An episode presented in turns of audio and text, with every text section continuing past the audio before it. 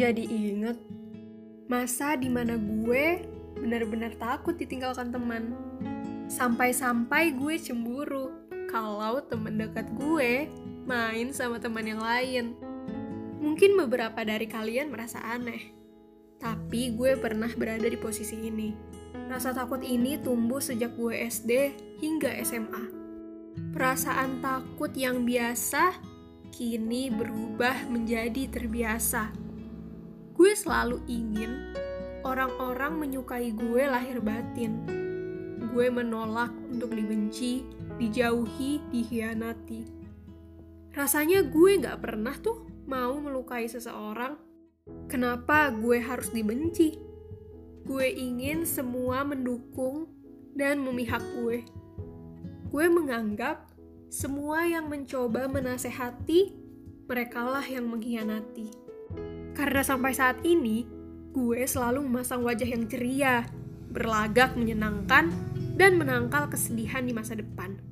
Mereka tak layak membenci gue, karena gue orang yang menyenangkan. Saat teman-teman gue mulai bertanya apa yang menurut gue benar, saat teman-teman mulai berbuka dua, dan saat teman-teman tidak lagi menyapa. Di situlah titik di mana gue merasa ditinggalkan dan mulai membenci segala hal. Gue merasa sendiri. Gue merasa gue gak pernah tuh punya teman yang seutuhnya mengerti apa yang gue rasa. Apa gue kurang ceria? Kurang menyenangkan? Kurang asyik? Kenapa semua manusia itu sama? Kenapa gue membenci semua teman-teman yang tak seutuhnya ada buat gue? Kenapa harus gue yang tak memiliki? Kenapa gue? Hingga suatu saat, gue sadar bahwa selama ini gue telah memelihara si egois yang kini menjadi raja. Memerintahkan untuk membenci dan menutup hati untuk peduli.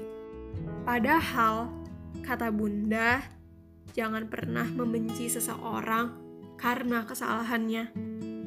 Cukup benci saja pada kesalahan dari orangnya. Karena tidak semua hal yang kamu pikir adalah suatu perbuatan untuk meninggalkanmu. Kadang diri menjadi api jika membenci, dan raga menjadi lara jika marah. Gak semua orang bisa paham kepalamu lagi mau sebeledak apa, badanmu seremuk apa, dan matamu selelah apa. Sekarang gue mencoba menerima bahwa gue pernah egois. Kini gue mencoba memahami teman-teman yang ternyata tak benar-benar berubah, namun hanya prioritasnya saja yang berubah. Mencoba untuk menerima sesuatu itu emang sulit. Coba deh, mulai dulu untuk menerima diri sendiri sebelum menerima ragam semesta yang lebih rumit. Hidup hanya sekali. Jangan membiasakan hari untuk terbiasa menyepi. Sudahlah, jangan bertahan dari segala sesuatu yang membuatmu sakit. Karena banyak solusi jika berani, banyak jalan jika berlari. Sampai kapan mau begini? Gue yakin semua orang punya waktu dan ruangnya untuk berani mengobati diri.